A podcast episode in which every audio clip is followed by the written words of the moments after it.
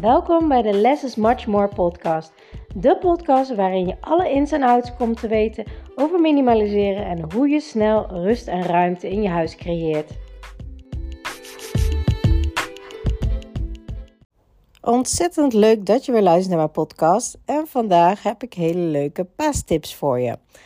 Namelijk dit weekend is het paasweekend en hoe hou je nou een minimalistisch paasfeest? En voor Pasen is voor iedereen weer wat anders. De ene doet het vanuit geloof, de ander doet het lekker gewoon vrije dagen. De andere, zoals ik vind Pasen heel erg leuk en dat doe ik om het te vieren van het begin van het voorjaar. En dit is misschien wat te laat dat je deze podcast luistert. Misschien luister je het pas na de Pasen. Maar belangrijk is om eens om je heen te kijken. Wat heb ik nou eigenlijk allemaal voor paasdecoraties staan? En waarom? En vind ik het fijn? Of is het veel te veel? En welk gevoel probeer ik te creëren? Want dat gevoel zit namelijk vaak niet in de spullen. En ook belangrijk is, welke spullen wil je echt bewaren? Kijk, want na dat weekend is Pasen voorbij. Dan ga je alles weer opbergen. Dan ga je het weer op zolder leggen of wat dan ook. Hoeveel wil je echt maximaal bewaren? Hoeveel ruimte wil je dat het al die overige weken tot volgend jaar Pasen weer op je zolder inneemt? En zou dat ook anders kunnen? Wat heel belangrijk is om te kijken van ja, maar wat heb ik er nou eigenlijk allemaal staan en waar?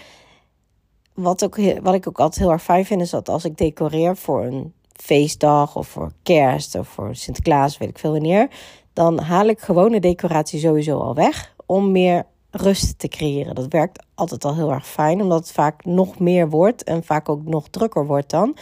En uiteindelijk haalt dat het effect van je mooie decoratie weg. En dat is jammer. Belangrijk is ook om focus te houden op natuurlijke decoratie. Want het fijne is, na het Pasen gaat het gewoon weer weg. Wordt het weer compost, gaat weg. Bijvoorbeeld eierdopjes, gebruik je die?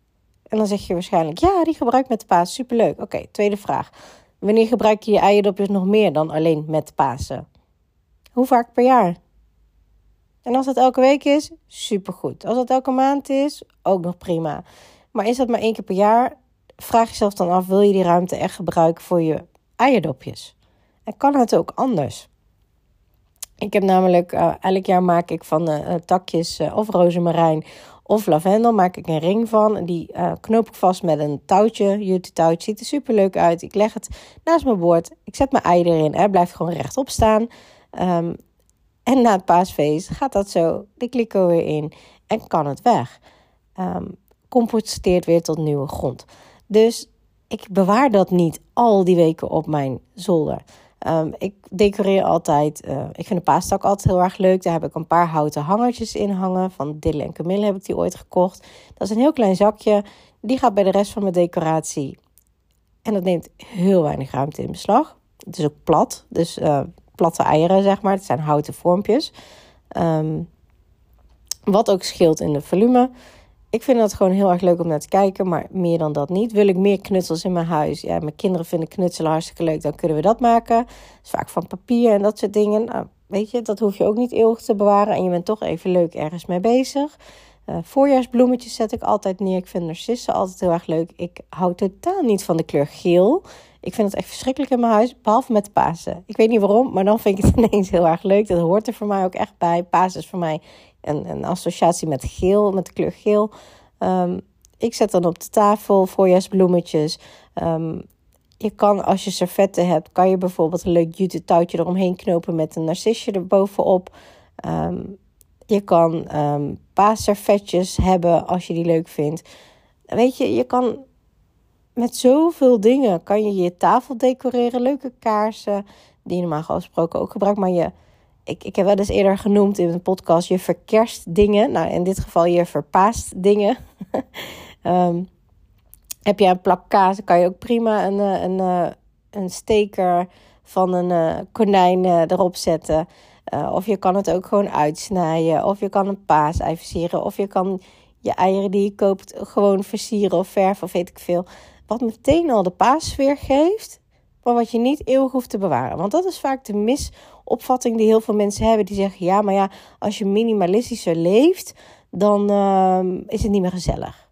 Of als je minimalistischer leeft, dan heb je nooit geen decoratie meer. Nee, dat is het niet. Het gaat erom, hoe ga je daarmee om? Ik bedoel, een paaszak vind ik superleuk staan. Je kan dat allemaal mooi ook op de tafel leggen, een soort tafeldecoratie. Maar uiteindelijk gaat het weg na de Pasen. Ik bewaar dat niet het hele jaar. En daar gaat het mij om. Dat je niet het hele jaar je hele huis vol hebt liggen met allemaal spullen die je bewaart. En dat is het verschil. Ook focus je op de tradities. Want dat is wat je onthoudt. Hier vinden we het nog steeds elk jaar hartstikke leuk om chocoladepaas-eitjes te verstoppen. En mijn kinderen zijn altijd echt als een stelletje hazen door die kamers heen aan het rennen. En snel. En ze vinden het allemaal. En daarna vinden ze het heel leuk om het voor elkaar weer te verstoppen. En dan zijn ze zo echt een tijd zoet om al iedere keer voor elkaar die paaseieren te verstoppen. Want die eieren zijn niet het doel. Nee, het zoeken daarvan. Het leuke, dat spannende. En wij vinden het gewoon heel leuk om overal op gekke plekken die eitjes overal neer te verstoppen. Dus dat is bij ons echt de traditie. Ik vind ook paasontbijt, dat vind ik ook superleuk om te doen. Maar voor de rest van de dag heb ik helemaal niks met Pasen. Dus voor mij is de Pasen gewoon een superleuk paasontbijt. En dat is het dan. Maar misschien heb jij wel allemaal paasvisite of paasbezoek of weet ik het wat allemaal. Wij gaan dit jaar voor het eerst gaan we naar mijn schoonzus. Die zei van, joh, ik vind het hartstikke leuk om tweede paasdag een brunch te doen. Komen jullie ook? Nou, weet je, wij hadden er allebei wel zin in. Vinden het leuk. Dus we gaan. Maar komen we erachter dat we daar niet meer leuk vinden? Is dit ook meteen het eerste en laatste jaar geweest? En de vraag is aan jou. Wat doe je altijd met Pasen? Zijn er bepaalde dingen die jullie altijd doen, maar waar je echt heel een bloedhekel aan hebt? Dat je altijd bij die ene persoon op visite gaat, terwijl je er eigenlijk niks aan vindt. Waarom doe je het dan? Stop ermee. Niet meer doen. Het werkt gewoon niet.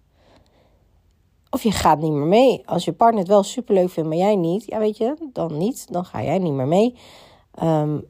Of ga kijken wat wel kan. Of als je bijvoorbeeld lang bij iemand op visite gaat, maak er dan iets korts van. Of een ander tijdstip op de dag, waardoor jij het fijner vindt. Of weet je, op die manier dat je niet bij iemand echt gaat lunchen, omdat je er totaal geen zin in hebt. Maar je vindt het wel leuk om diegene even te zien, maar niet te lang. Ja, weet je, ga dan gewoon even op de koffie en daarna weer weg. Jij bepaalt dat. En dat vind ik heel erg belangrijk, dat je jezelf gaat afvragen, wat doen we allemaal? Hoe delen we dingen in? Vind ik het fijn? Vind ik het niet fijn? Hoe denkt mijn partner erover? Vindt hij het fijn? Vindt hij het niet fijn? Want wat zijn jullie eigenlijk allemaal aan het doen als je erachter komt dat allebei je er eigenlijk helemaal geen plezier uit haalt, maar omdat het zo hoort? Wie zegt dat? Omdat het zo hoort. Dat bepaal je zelf. En dat is zeg maar wat ik je ook mee wil geven. Minimaliseren gaat altijd heel veel verder dan alleen maar de spullen. Het gaat naar alles. Alle ruis, alle ballast in je huis minimaliseren, maar ook in je leven minimaliseren. En het maximaliseren van de dingen waar je wel heel blij van wordt. Misschien denk je wel, weet je wat, ik sla heel dat paasgedoe allemaal over. Ik ga lekker een hele dag naar de Efteling, want daar word ik super blij van. Dan doe je dat. En ja, dat zullen mensen niet leuk vinden. Ja, lekker belangrijk. Ik zou het niet leuk vinden als mensen bij mij op visite komen die er totaal helemaal geen zin in hebben. Maar dat doen omdat ze vinden dat ze hoort. Hoe nep is dat dan? Dan heb je toch geen echte oprechte quality time met elkaar. Dat heeft toch geen zin? Dan is het gewoon een soort toneelstukje dat je aan het opvoeren bent. Heeft geen zin. Dus, dat wilde ik je meegeven voor de Pasen. Misschien hoor je het ervoor, misschien hoor je het tijdens, misschien hoor je het daarna. En kijk ook met de tijd die je hebt, als je een paar vrije dagen hebt, doe het en. Als je heel je huis nog moet minimaliseren of nog heel veel moet doen, ja, dan kun je wel een paar dagen echt vrij nemen, helemaal goed, maar plan het dan in wanneer je het wel gaat doen. En als je zegt, ja, maar ja, door de week is het voor mij lastig, want heel veel afspraken, doe het dan met de paastijd. Waarom zou je dat niet doen? Dan doe je 1 paasdag relaxen en 1 paasdag vol in huis bezig. Of 50-50 in de ochtend visite, weet ik veel wat. En 's middags in je huis bezig. Want het gaat niet vanzelf. Kaboutertjes lopen niet met je spullen naar buiten. En voordat je het weet, is het dadelijk weer zomervakantie. En dan is het weer herfstvakantie. En dan is het kerst. En dan is Sinterklaas. En dan denk je, oh ja, mijn Pasen. Toen dacht ik al, zou ik het doen? Maar dat heb ik niet gedaan. Nu ben ik bijna een jaar verder. Dat is echt zonde van je tijd. Want onnodig kost het je heel veel overprikkeling. Kost het je heel veel ruis in je hoofd en in je huis. hoe sneller je dit doet, hoe eerder je daar profijt van hebt. En als je dan ook meteen die mindset shifts daarin kan maken van wat heb ik eigenlijk allemaal in mijn huis en waarom, zorg er ook voor dat het niet meer zo wordt, waardoor je dat nooit meer hoeft te doen.